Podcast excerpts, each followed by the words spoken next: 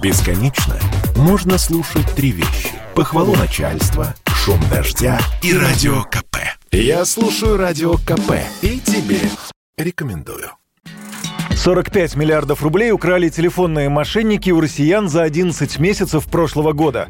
И все это с помощью подменных номеров. Речь идет о технологии, с помощью которой истинный номер звонящего телефоном абонента не определяется. Вместо него на экране мобильного высвечивается другой, заданный произвольно. Применяется технология очень широко, говорит шеф-редактор интернет-портала «Мобильные телекоммуникации» Леонтий Букштейн.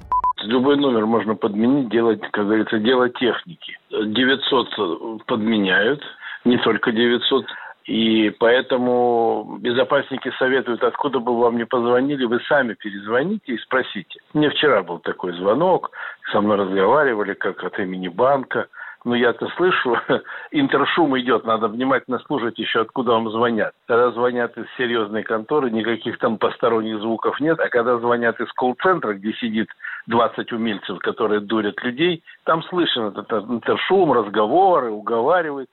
Скоро использование подменных номеров должно стать невозможным. Такую задачу поставил главный радиочастотный центр. Это одно из ведомств Роскомнадзора, исполнителю контракта. Он был выбран в ходе тендера, а сумма контракта составила более 8 миллионов рублей. Стоит отметить, что с подменой номеров борются и сами операторы мобильной связи. Так, антимошенническая система МТС каждый день блокирует 60 тысяч звонков с подменных номеров, пишет Forbes. Аналогичная система Мегафона до полумиллиона, заявил в интервью изданию представитель этой компании. Схемы самые разные. История о том, как простые россияне сталкиваются с телефонными преступниками, великое множество. Вот, например, как выглядит мошенничество глазами тех, чей номер аферисты используют в качестве подменного. Рассказывает москвичка Марина, которой уже полгода регулярно поступают странные звонки.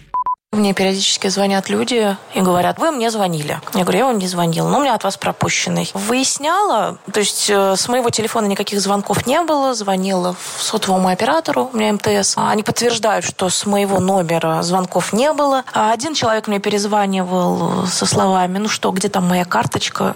Я говорю, какая карточка, простите? Он говорит, ну вы же мне из банка звонили. Я говорю, я вообще не звонила. Ну, в общем, какой-то какой женский голос с ним разговаривал, человека разводили на выдачу выдать данные карты. То есть явно люди звонят, используют мой номер, видимо, через IP-телефонию, потому что у них высвечивается конкретно цифры моего номера.